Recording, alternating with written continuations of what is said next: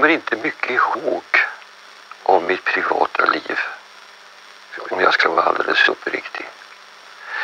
Om jag ska försöka att datera någonting så daterar jag efter filmer och iscensättningar.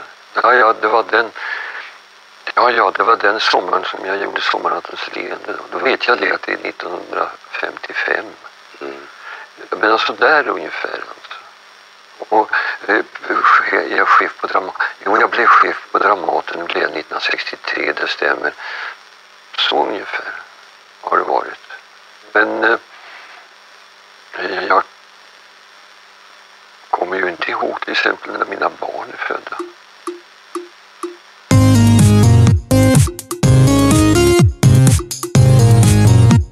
Välkommen till podden Stereotyperna i samarbete med Agur. Det här är vår podd om människor och kulturer. Vi har tänkt oss att bryta ner stereotyperna och fundera lite på vad säger de om vår samtid och kultur. Hej, Mary här! Och jag har med mig Fredrik. Det har du, varsågod. Alltså, skönt, och Jonas. Absolut. Du, du vill sällan vara med i den här liksom, lite melodifestivalstämningen. Som jag och Fredrik ibland kan hänfallas till. det, det, ja, det tycker jag. Nej, men vi kan liksom slänga oss med något Kickit Danielsson om man minst anar det. Men Jonas är sällan där med oss. Nej, han är mer kreddig. Mm. Ja, precis. Det... Kreddig, ja, precis. Vill verka. Nej, fy fan vad deppigt. Jag har faktiskt haft en insikt om det där på senaste tiden som fick mig ganska nedslå- nedslagen. Vadå? Vadå? Ja, men jag, hit, jag tog mina fotoalbum från när jag var liten, när jag var till Åland senast. Tog jag med dem hit. Så att jag bläddrade och så var, jag tittade på det här glada barnet. Jag klär ut mig, liksom klänningar och klackskor. Ja, och liksom det, vill se, det vill vi se mer av. Jag står och showar liksom, och mamma fotar och det är så jävla härligt. Och, så tänkte jag, man, och, så, och sen stod jag i hissen på vägen, jag varit på Coop och stod med kassen i handen och tittade i spegeln i hissen. Så yeah. Tittade jag mig själv och bara, vad fan, vem är jag? Alltså, alltså, jag fick någon sån jävla existentiell in- ångest över att så här, jag är inte det där glada barnet längre. Vad hände? Gud, kan, vi inte, kan inte hela avsnittet handla om det här istället? Den här livskrisen ja, men, är jag, så intressant. Ja, jag tänkte också lite samma sak. För, för i såna här pandemitider har jag roat mig med att eh, Youtube-knarka är, är lyckliga liksom, människor som skrattar och är lite mer så... Eh, eller gråter av lycka eller så här, lite flamboyant hemma i sina hem nu. Och eh, då är Chris Hemsworth en sån... Jag önskar att jag var gift med... Förlåt Marcus, men, men fy fan vad härligt att han liksom bara så här i köket, de, han har liksom ohemult många barn också som bara så här hänger och klänger. Han har en flock och sen är det flockhundar och någonstans en skitsnygg fru som filmar det där. Um, Could have been you. Kan du filma lite liksom... till nu? Var har du telefonen? Den här men han, han kastar sig på golvet. Han spelar ut en hel scen med, jag vet inte när han är Thor eller något sånt där. Och han eh, klär ut sig och eh, liksom brottas med barnen på golvet. Och liksom, alltså det finns ingen, eller liksom börjar sjunga en Broadway musikal helt plötsligt. Och så, att, så där är det inte riktigt hemma hos mig nej, just nu. Men fy vad härligt att liksom... Och så blir du arg på din familj. Ja. Inte så. Jag tänker det är väl rätt få just nu som har den, ja, den stämningen hemma kanske. Men, men blev ändå lite inspirerad och bara liksom, du vet, köra igång hög musik i köket. Och så mm. dansade jag och dottern loss lite i alla fall. Så jag förstår känslan av att mm. man vill hitta tillbaka till det där glada barnet. Det är lite tokiga infallen och ja, mm. liksom. Jag, jag tyckte det var så en så gripande bild just där i hissen. Där du möter din egen spegelbild. Jag kan inte riktigt släppa den.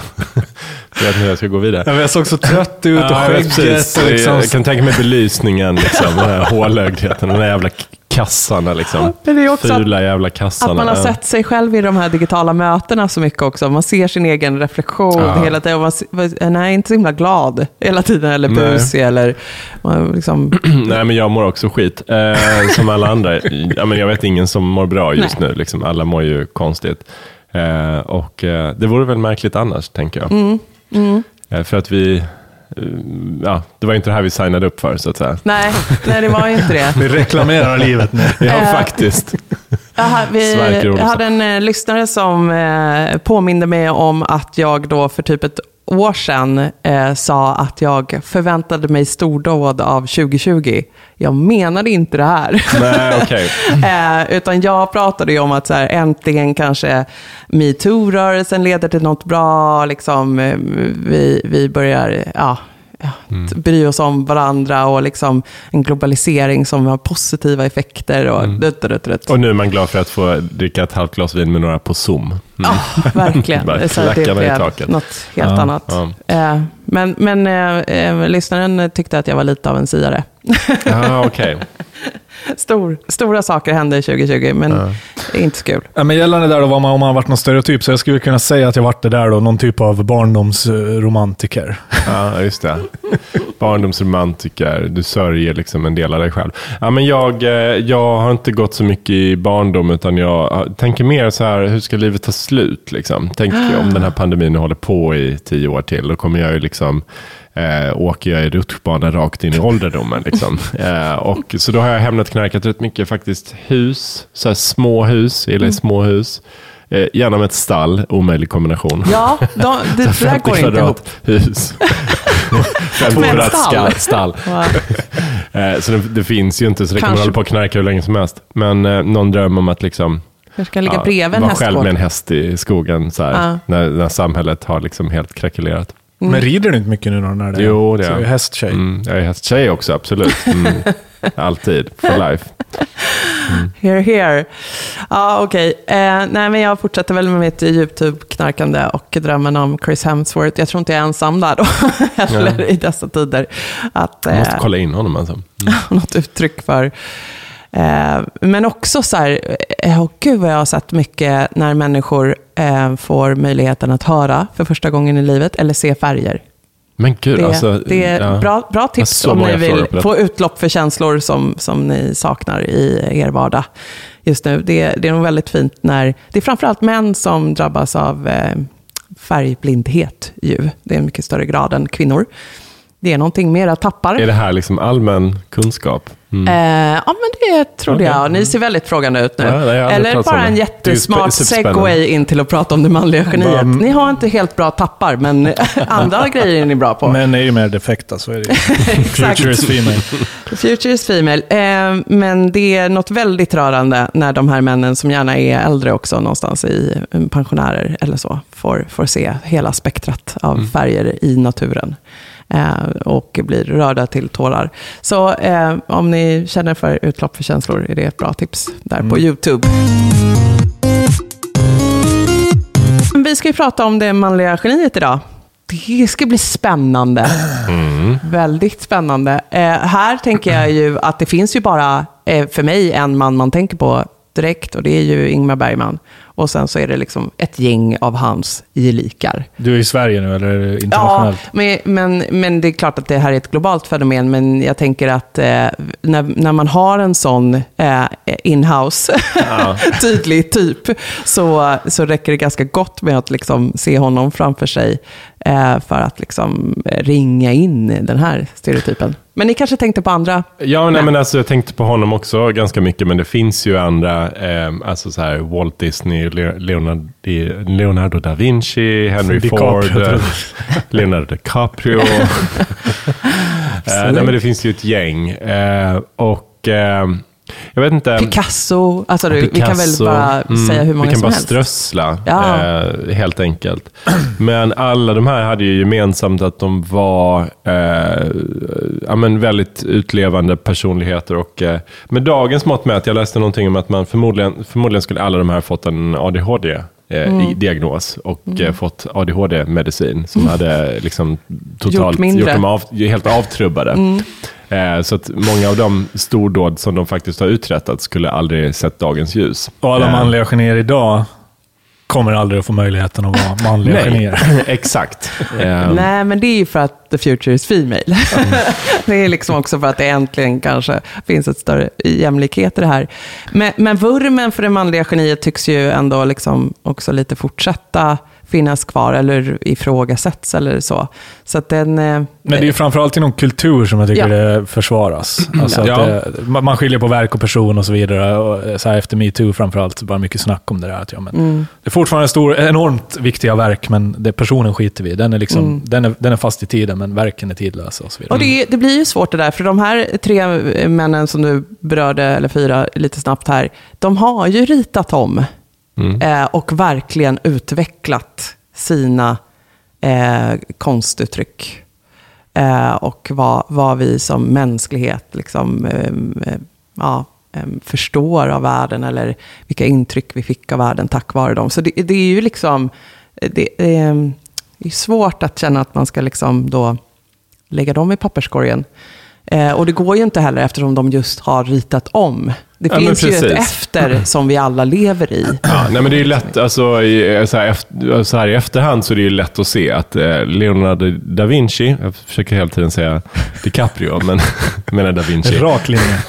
Han, eh, hon, hans, eh, ja, men det han bidrog med skulle vi inte vilja vara utan. Nej. Men Ola Rapace. Kan, fan, han kan väl inte klassa in här. Ola Rapace.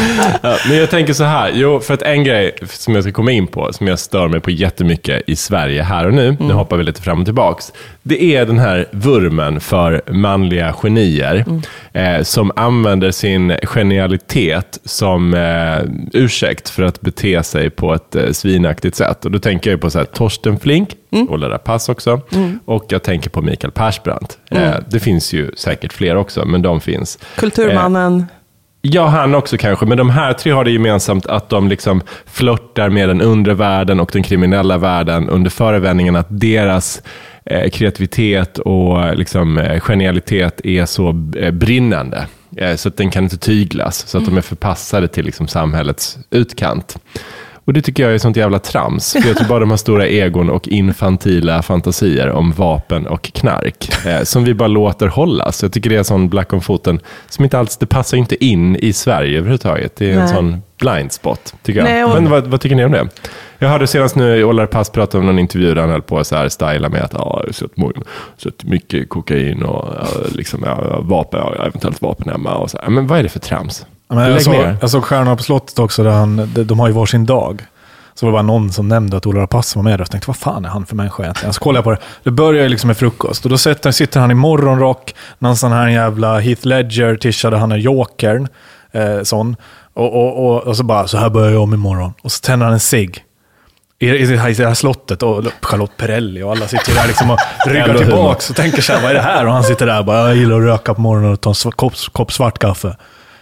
Och, det är så här, och då tänkte jag bara, fy fan vad, eh, vad liksom stageat. Alltså ja. det är så jävla posering ja. av liksom den här, just den här hårda snubben. Mm. Eh, så så ja, jag, jag, tycker att det, jag tycker att det finns ingenting att försvara det där. Och jag tror inte någon egentligen går igång på det där. Förutom de själva, andra snubbar.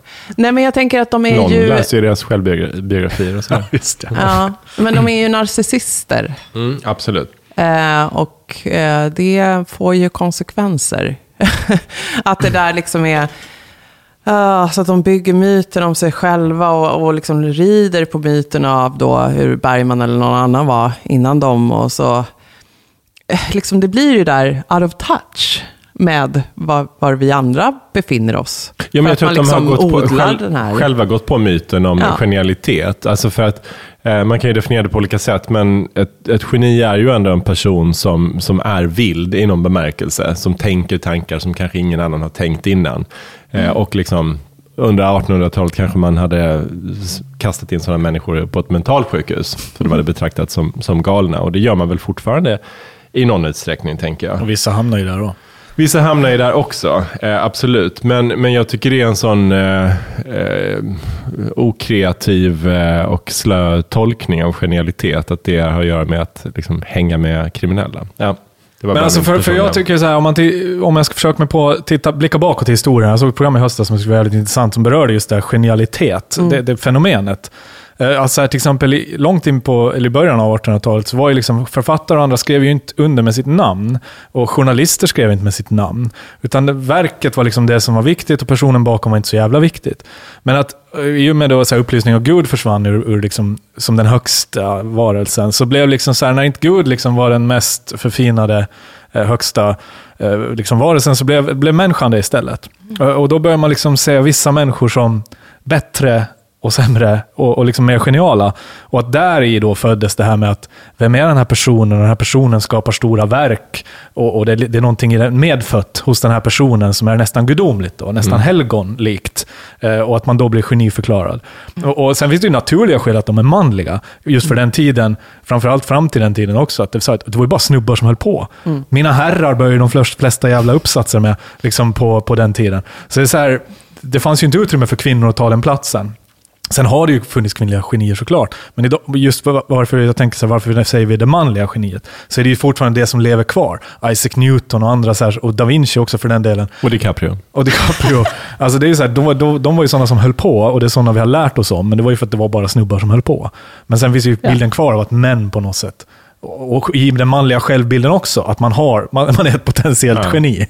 Men det finns, det finns en föreställning, jag hörde det här någonstans eh, nyligen, nu har jag ju liksom, det här bygger inte på någon forskning utan det är bara som en föreställning som handlar om att så här, kvinnor generellt sett är mycket smartare än män, men de smartaste männen är, liksom, är smartare än de smartaste kvinnorna. Det finns en sån ah. föreställning i samtiden, så ah. att, att det liksom är mer jämnt. Just det, fördelat jämnt fördelat bland, ut bland oss kvinnor, och sen mm. så finns det toppar och dalar. Exakt, precis. Men, äh, där. Men jag tänker också att det här, och jag tyckte det var jätteintressant att du sa att det hade också med liksom att Gud försvinner ifrån oss som, som ett rättesnöre och någon att förhålla sig tydligt till i sin vardag. Då behöver vi ju en annan ledare.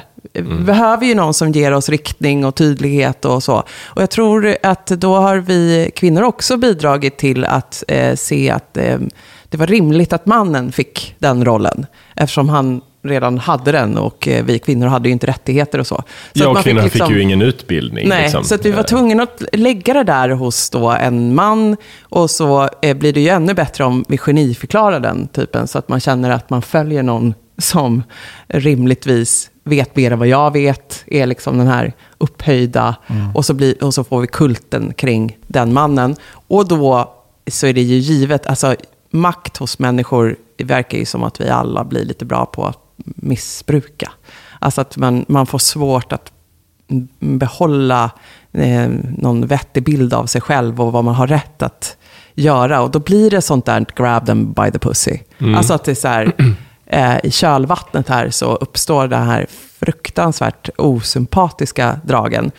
Eh, och liksom, ja, men, även då Ingmar Bergman som tar sig friheter med kvinnor i, som han jobbar med, och liksom, alltså att vi får... Men, men det där är ju också så här, jag tycker att det finns ju lite inbyggt i bilden av det manliga geniet, att, som du är inne på Fredrik, det är att man kan ursäkta väldigt mycket mm. tack vare det. Och det, jag tänker, vi behöver inte tänka på Da Vinci och Ingmar Bergman eller liksom Lars Norén här för att liksom landa i en stereotyp för det manliga geniet. Jag tänker också inom så här, ja, men yrkeslivet, ja. I arbetsorganisationer runt om finns det personer som får bete sig som assholes mm. för att de kanske är liksom jävligt duktiga på det de håller på med. Mm. Så man, man kan Jobs. ursäkta. Och, att, så här, ja, och snubbar tycker jag tenderar att lättare kliva in i rollen att när de får mycket beröm, när det går bra för dem, då tenderar de att bli lite mer assholes mm. i större utsträckning än kanske vad kvinnor gör. Och varför är det så? Ja, varför är det så?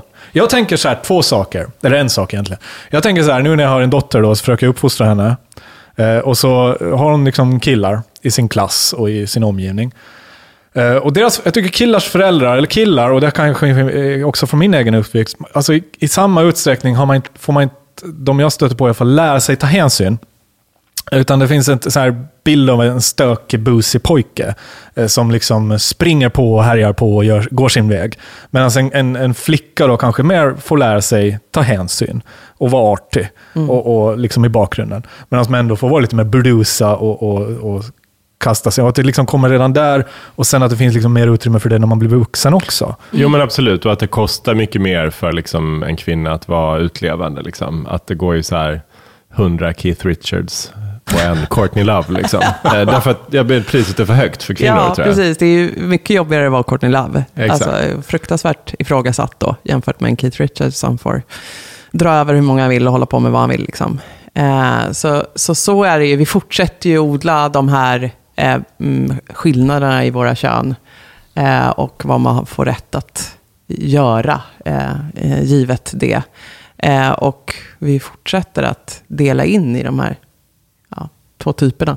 Man ja. och kvinna. Och redan från förskola och liksom uppåt. Så att det... Men sen finns det ju också i den manliga bilden, alltså traditionellt kanske lever kvar också, finns det ju i, i mannens liksom i förhållningssätt till sina möjligheter och sin framtid en större utrymme för att här, jag kan göra vad som helst. Mm. Jag kan göra precis vad som helst. Alltså det har varit det under längre tid. Nu är det ju liksom mer allmänt att det är så, man ska tycka så även om man är tjej i, i vår tid. Men, men att kanske traditionellt sett så har mannen mer varit så här, jag, jag, jag liksom gör det jag vill. Jag har ett, jag har ett kall som är med någonting annat än att få barn. Mm. Som är liksom någonting större, någonting liksom mer eh, samhällsnyttigt eller genialt. Medan då kvinnokallet kanske har varit mer eh, familjen, det lilla liksom, världen. Mannen så var det den stora världen. Så därifrån kan det ju också komma liksom, från de tendenserna, tänker jag. Mm. Men jag tänker att alltså, bilden av det manliga geniet har ju verkligen krackelerat på bara de mm. senaste åren. Eh, du nämnde till exempel Kulturmannen, mm. eh, klubben, den... Mm. det är bokreportaget som handlar om mm. allting som händer kring honom och ja, men, alltså jag tänker att vi är på väg mot, mot en fas där vi inte har överseende med det som geniet eventuellt bidrar med, utan vi tittar mer på vad kostar det, alltså vad blir liksom konsekvenserna rent liksom socialt och emotionellt och på andra sätt av att någon håller på och härjar. Mm. Men är det då så att vi, om man inte tittar på det utifrån ett könsperspektiv, om man bara tittar på att vi har mindre tålamod med genier som är liksom utflippade, blir det så att vi missar någonting då? Något viktigt? Jag är ju kluven inför det där. Jag kan ju uppskatta att det klampar omkring människor i samtiden och trampar på folks tår och skapar helt jävla fantastiska underverk. Bara, oj, stega på din fot, sorry, men jag skapar det här. Alltså det är så här, det, det kan... Kolla vilken fin tavla jag målat. men, alltså, men alltså den idén kan jag gilla med liksom så här, som Lars Norén till exempel, hans dagböcker där, en, en dramatisk dagbok vad man heter. Sån jävla, han blev så smutskastad för, för, liksom hans, för att han hängde ut folk och allt möjligt sånt där. Det, det blev liksom, folk blev upprörda.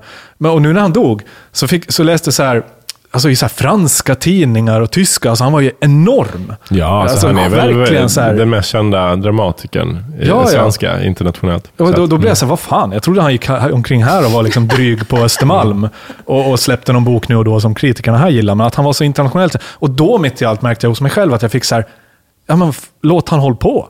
Eller varför lät man inte han hålla på? Han var ju uppenbarligen ett jävla geni. Det. Jo, men det gjorde han väl. Men jag mm. tänkte så här, varför är man så kritisk till ett sånt geni? Så jag, kan, jag har en liten sån här romantisering ändå mm. av att... Va, var inte en av konsekvenserna polismorden i Malexander? Alltså, det var det. Jag tänker, det, det finns i kärnvattnet en del skit, skit uppstår. Så att, och det är väl det svåra, för jag, jag kan hålla med om att så här, jag missar vi någonting. Jag tror snarare kanske att vi då... Om vi ska försöka få hela befolkningen till det här mellanmjölken med hjälp av lite mediciner Ritalin. och så, Ritalin och så, så känns det som att vi kommer missa saker. Absolut. Och att så här, manodepressiva har också bidragit mycket till kulturen eller Exakt. företagande. Eller man bara driver in en absurdum. Eh, och eh, när jag själv känner att jag kanske är mer den där trygghetssökande typen som inte kommer starta eh, Apple eller något annat i min livstid, så är det en jävla tur att det finns de som gör det. Men det kan ju inte vara så att man fortsätter att bara tugga i sig skiten. Alltså det måste vi kunna liksom eh, finnas någon slags eh, ja, jämnmod i det. Ja, och det, och det är liksom egentligen liksom en konstig eh, liksom ett konstigt samband så här, så här, jag råkade slå dig i ansiktet och det gjorde jag bara för att jag skulle, skulle kunna måla den här tavlan. Vad har det ena med det andra att göra egentligen? Liksom? Nej, men, och jag, t- jag tänker också att det finns lite andra narrativ som, som, för det här är ju ett narrativ alltså så här, för att jag ska vara ett geni så behöver jag liksom få utrymme, jag ska, jag ska vara frånvarande far, jag ska liksom vara eh, man tänker på det så. Jag går långt in i mitt missbruk. Jag ska gå in i ett missbruk, det ska finnas demoner, jag ska vara klurig och liksom umgås med. Och så, så, så känns det så här att ja, men då, då, då, då faller jag in i den här ramen för ett geni. Och då finns kanske också hjälper mig att tolkas som ett geni. Men jag läste om Karl Ove Knausgård, släpper ju nu en ny bok, eller gjorde det. Så läste jag reportage om det och en intervju om med honom och så här. Och så blev jag så här, vad fan håller han på med? För det han gjorde, för han är lite så här ändå, en av de stora litterära genierna, i alla fall i Norden just nu. Eh, och liksom skriver då fin litteratur, om man klassar det så, lite svårare litteratur. Eh, och så släpper han en ny bok och det blir såklart mycket kring det. Men, men så beskriver han sin vardag och sitt liv. Alltså han bor i London nu, han har gift om sig med någon kvinna där. Men de, hon hade två barn sedan tidigare, jag tror. Han har fem barn. Alla sju barn bor liksom i deras radhus, i något jävla, ganska skabbigt område. De bor i radhus, sju barn. Han... Han är liksom den som hämtar och lämnar. Och han skriver på dagtid när barnen är liksom i skolan och förskolan. Och han sitter i sin sons jävla rum och skriver på sin laptop. Liksom så här. Och då tänkte jag så här, ja, det där är liksom ett, ett nytt narrativ för att vara liksom yeah. där. Man behöver inte vara den där som bara sticker iväg till Sydamerika och kommer, till, kommer tillbaka till två månader med liksom någonting magiskt. Jag kan sitta i min jävla unges skrivbordet liksom där inne, för vi har en plats någon annanstans, och skriva medan de är i skolan. Och så kan det ändå vara ett geni. Alltså jag tycker ändå att det, det, liksom det där narrativet, man ska vara en asshole och liksom frånvarande, det, det, det behöver ju inte vara så uppenbarligen. Nej, men jag tänker att det uppstår väl ett nytt narrativ. Alltså om man tänker då att manliga geniet är någon som, precis som du säger, behöver utrymme och eh, går över vissa gränser, medvetet eller omedvetet, I don't know. Men då kanske det är andra gränser som den, här, den manliga geniet passerar nu, för att nu ingår det ju väldigt mycket, det är ett mycket tydligare ideal att man även som, som pappa då ska vara, ta ett föräldraansvar och så vidare, än det var för liksom tjugo trettio år sedan. Det var ju ingen som så här problematiserade att Ulf Lundell inte fanns där för sina barn liksom, utan han var ju bara en härlig gubbe liksom. Eh, så jag vet inte, det kanske, han kanske pysslar med någonting där som vi kommer problematisera om tjugo år inne där på sin sons rum. I don't know what. Åh, men... oh, läskigt du blev du, ja. Eller trist. Ja, nej, men jag tror också att det kommer liksom skapas eh, nya narrativ, för att det här inte är, kan inte funka. Vi, vi kan liksom inte... Det, det är en MeToo-rörelse sipprar in liksom här också och, och sätter upp nya krav på hur du bör agera som geniledare i alla fall. Mm. För att, för att vi ska liksom känna oss trygga med att du får staka ut vägen och, och rita en ny framtid, så, så måste det finnas något mer sympatiskt där än att du... Ja, man är inte beredd att betala ett så högt pris för att få Nej. ta del av den briljansen. Nej, men, men samtidigt så vet vi att, liksom, eh, att, det, att det där och då uppstår liksom personkult, eh, Stockholmssyndrom och allt möjligt liksom kring den här personen. Det är ju inte och, eh, som det gjorde för Steve Jobs eller som Walt Disney, eller för den delen Elizabeth Holmes, hon som eh, hittade på det där fantastiska att vi skulle bara ta en droppe blod och så skulle hennes maskin liksom ta alla prover. Ja, men hon var ju ett kvinnligt geni. Ja. Mm. Eh, hon är en scam. Exakt, en, en scam, en ledare som, eh, som eh, missbrukade sin makt. Eh, så att eh, ja, liksom det, den där... Eh, maktpositionen är troublesome eh, och jag vet liksom inte hur, hur vi, jag tror det ligger för oss människor att när vi får den så använder vi den. Fast tror du inte det ligger för oss också att när, när vi gemensamt har definierat någon som ett geni, mm. så eh, liksom blir vi undfallande och kanske mm. låter den personen ta ja. alldeles för stor plats också. Precis. På ett ohälsosamt sätt. Så att det är ju också någonting i, i det kollektiva. Ja, eh. Man ska inte lägga sig i den här... Liksom, man förstår inte vad den här människan liksom håller på med. Det är liksom lite ovanför. Ja, man tänker att det är det. Så här, låt hen hållas. Eh, det är ett geni at work här. Eh, alltså att, jag, jag vet inte, jag, jag kan tänka mig att om man, om man är uppburen på det sättet, om man blir liksom betraktad som ett, ett geni, så är det väldigt, kan vara väldigt destruktivt för en själv också. Mm. Att, man, mm. att man till slut blir liksom omedveten om var gränser går. Mm. Så att jag, jag tänker att det en, finns en ömsesidighet i det. Men det, det är ju så jävla tydligt i det narrativet också, för att jag tänkte på det efter MeToo, att så här, det kommer fram, det kommer lite, sipprar ju fram lite hela tiden som avslöjanden. Uh, och så har jag varit så här, nej satan, alltså den här, fan, Stanley Kubrick kommer säkert komma någon jävla skit på honom, kan man inte kolla på hans filmer, eller mm. så här, Sean Penn, ja, har han säkert gjort någon skit, då kommer, kommer man inte kunna liksom uppskatta hans prestationer längre. Alltså så här, att Jag är lite orolig för att det, det, det förvänt, jag förväntar mig nästan att de här människorna som jag ändå tycker har gjort så jävla bra grejer, att det, det, det är säkert något sån här skit. Ja, men det är klart det är. Det finns ju skit överallt. Jo, men just hos dem att det är liksom större risk mm, ja. det är större att det lär, lär sippra fram någonting. Så man är så här lite orolig för att det kommer att förstöra massa härliga upplevelser av verk och så. Som mm. Man kommer bränna deras äh, alster och sånt. Mm. Ja, men typ. Men hur jag, du slutar titta på, det blir inget mer liksom Space Odyssey hemma hos dig? Eller? Ja, men jag vet ju inte Stanley Kubrick. Alltså, men, inte tittar jag så jävla mycket på Stanley Kubrick generellt. Men man vill ju ändå så här, se upp till någon. Alltså ha sådana ah. inspirationskällor som man ändå så här, kan vara öppen med och tydlig ah. men, det, men det kan man väl säga då, att eh, det här med att vara ett manligt geni, det är inte ett liksom, tryggt framtidsyrke. Man kan när som helst bli nedputtad från den positionen. Så det är inte for life. Liksom. Man, man får vara glad för varje dag när man är det, men det, ja. det, det är liksom ett hårt fall. Mm. Eh, och det kan komma, man kan bli nedputtad när som helst och av vem som helst också i dagens mm. samhälle. Men den här genikulten, den lever lite i kulturen som vi har varit inne på, men den lever ju också i den här startup-kulturen. Fast kulturvärlden är ju också väldigt snabb att liksom vända ryggen och liksom eh, kartan ritas ju om oerhört snabbt där. Tycker säga. du det? Ja, absolut. Nej, jag tycker snarare en konservativ. Att den är liksom, det är verkligen så här skild på verk och person. Strindberg var en jävla kvinnohatare, men hans liksom ord står ja, hans hela drottning. Det, ja, fast det, det, så kan man ju se det. Men jag tänker om det är någon här och nu som gör någonting som är liksom problemit, pro, eh, politiskt problematiskt eller så, så är man väldigt snabb. Liksom, med att... Fredriksson som fick lämna. Exakt. Stadsteatern. Ja, i och för sig så kan. Men det, det, det jag skulle också säga var att inom startup-kulturen finns det ju en så här manligt geni, eller i alla fall geni mm. eh, idé. Om att säga, jag ska Absolut. starta en jävla app eller en jävla tjänst och så disruptar jag, liksom kastar upp och ner på allting. Och det är liksom där någonstans man vill, man tror man, man sitter på liksom A-house i lobbyn med en jävla MacBook och tror att man är ett geni mm. för att man håller på att starta en ny kartapp. Och, och jag kan bli så provocerad av det där, och det där, av det där drivet. Mm. Ja, jag tänker att det är också, det är ju sant som du säger, att det är ju själva liksom grundbulten i hela startup-kulturen. Att, att det är liksom en person som, som har en passion som ofta är sprungen ur den personens egna erfarenheter och egna berättelser. Men det blir ju, det blir ju lite knepigt när man liksom börjar i den änden. Så här, okej, okay, nu ska vi göra en startup. Vi börjar, vem, nu ska jag, vem ska vara geniet? Liksom så här. Det, det blir lite ja, fel ändå att börja, tycker jag. Åh, ibland. För att det är inte alltid säkert att, att, att det är något genialiskt där i botten. Har vi inte pratat om han, eh, nu har jag tappat hans namn, eh, som också jobbade på Apple och var en utav liksom... Wozniak. Ja, precis. Nej, inte Wozniak. Jag tänker på eh, som hade asiatiskt ursprung. Jag kommer inte komma på vad han heter, tyvärr.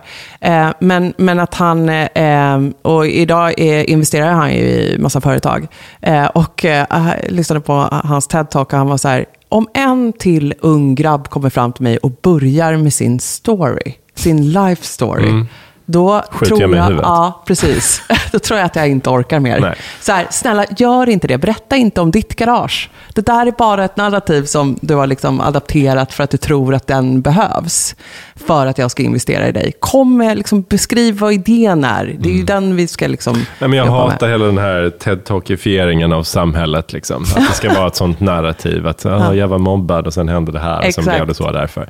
Lägg ner det. Men det där, det där hänger ju ihop med det här, alltså just hela genikulturen, mm. personkulturen. Mm. Person, det är inte så här att man bara, ja, en dator, fan schysst. Utan jag ska ju ha koll på Steve Jobs, så jag ska fatta var Apple mm. kommer ifrån. Liksom. Mm. Eh, för då blir det ett högre värde i den yeah. här datorn. Eller liksom någon sån här bok. Att jag vet ju att Ferlin satt på mentalsjukhus halva livet och skrev det här verket mm. i någon jävla liksom, vadderat rum. Då ser jag ju på det på ett annat sätt. Mm. Så det här narrativet blir ju viktigt såklart. Var kom man ifrån? I vilket sammanhang uppstod det här verket? Men, men det blir ju liksom... Alltså det blir ju lite skevt. För då man bedömer ju inte verket som sådant. Alltså företaget eller produkten eller appen. Utan det är så här... Ja, okej, det är den här personen bakom. Men det måste vara bra. Mm. Jag tror verkligen att det handlar om att vi behöver... Vi behöver skriva om reglerna för vad en bra... och en bra ledare är också, för att komma bort ifrån det här manliga geniet. Så länge vi tänker att det är eh, då någon som, eh, som eh, driver så här hårt sin linje så att man är beredd att gå över lik för att, att det är liksom det, det, det är det som är verkligt att vara bra. Det är, då, det är då man kommer långt och att det liksom eh, är någon som är bra på matte och liksom att vi lägger så många så här manliga attribut ner i samma korg, då blir det svårt att se andra narrativ och ge utrymme för ett annat sätt att leda, ett annat Nej, men absolut. Och det här lever ju in på, alltså för att den forskning som, som har bedrivits, det är ju ganska mycket forskning som har bedrivits kring just man, manlig och kvinnlig intelligens. Mm. Mm. Eh, och eh, det, som jag har förstått det så, så kan man inte se några liksom jättetydliga skillnader, även om det finns olika, som jag pratade om tidigare, sätt att liksom, ja, men teorier kring det. Mm. Svårt att bevisa sånt där. Man kan ju hävda att intelligenstest är liksom mm. konstruerade för, av män, för män och så vidare. Men, men det man kan peka på är ju att, att kvinnor är mer känslomässigt intelligenta mm. än män rent generellt. Mm. Och det manliga geniet är ju inte känslomässigt intelligent överhuvudtaget. Nej, det, utan, det har han inte. Och kanske är det också det, är det som är liksom det manliga geniets styrka. Att eh, om det fanns så många liksom viljor och känslor att ta i beaktande, så kanske det inte hade, det hade verkligen blivit hackat eller malet. Mm. Och man var tvungen att hämta och lämna så många gånger och mm. hålla sig i schakt. Liksom. Mm. Men jag tror ju också att det behöver vara annorlunda för att, ha liksom, för att man ska börja titta på det som ett geni. Du kan ju inte... liksom vara en basic bro och så här leva helt normalt liv och sen bara så här skriva musik eller böcker och folk ska liksom bara gå igång på det. Nej. Utan du måste ju leva lite utanför mm. ramarna. Och, och, och, om det nu Kanye West. Men, yeah. West. men alltså, det behöver inte betyda att du är ett asshole, men du Nej. måste gå en egen väg ja. för att det, du ska vara intressant. Ja, ja men precis. En... Och, och, och, så det tror, tror jag att det är liksom... Ja. Kan, kan jag tycker, kan jag, tycker jag är kanske det bästa exemplet i samtiden mm. på ett mm. manligt geni. Ja, han är ju faktiskt det. Mm. Men det är just det där att det är lite det easy way out att välja douchebag-kortet när man ska gå en egen väg. Mm. Att bara vara så här anti allting och vara, liksom, köra sitt race på det sättet. Utan hitta någonting annat. Hitta, vara lite mer liksom, raffinerad i vilken, att, att den här egna vägen. Snarare än att bara så här, mm. säga fuck you till alla. Mm. Ja. Men, ja. men det kanske inte är heller är då, görbart, liksom, tänker jag också. För just den där, eh, liksom att när vi tillskrevs, skrivs eh, generalitet, får en kultstatus, så har vi ju makt att agera på. Och som sagt var, här tror jag, eh, män tycks ju då ha en fallenhet för eh, ett douchebag-beteende som tar sig uttryck över och, ja, för våld eller kvin, kvinnor. Liksom, um, utnyttjad det på något sätt, men det finns ju också kvinnor som inte hanterar det bra, så att jag, jag vet inte, liksom, det är svårt bevisligen att hantera makt på ett bra sätt, att det, det, vi börjar tro på riktigt att vi har legitimitet att bete oss, för jag som person det, det, jag, jag får rätt här, så att, jag vet inte, det är svårt att mm. ja Ja, nej, men jag hoppas bara att vi kommer ha utrymme för craziness i framtiden också. Att, vi inte blir, mm. att inte liksom ramarna blir för snäva. Nej. Så att all genialitet eh, liksom åker ut med badvattnet. Men vi kanske ska stänga boken för den här eh, manliga geniet. Vi är lite trött på dig, mm. manliga geni. Du får, väx upp. Ja, väx upp. Eh, behave. var, var rolig, intressant utan att vara eh, oschysst. Ja, men var lite kreativ i din craziness. Det är mitt råd. Häng inte, häng inte upp dig vid sådana gamla, trista, fyrkantiga symboler för manlighet eller genialitet. Hitta på något nytt. Mm, precis. Vi har, vi har all möjlighet att va, bidra till att skriva om det här narrativet. Mm. Fredrik, ska du in i möte, eller? Nej. Jag är så redo att resa på sig. Ja, ja. Ja, tack för idag. Tack. Tack så mycket. Tack, sträcker Jonas, ut armarna. Och... Ja, nu sträcker vi ut oss. Jag ska också ta mycket plats här. Vi ses snart igen där ute. Ha det bra, ta hand om er. Hej då.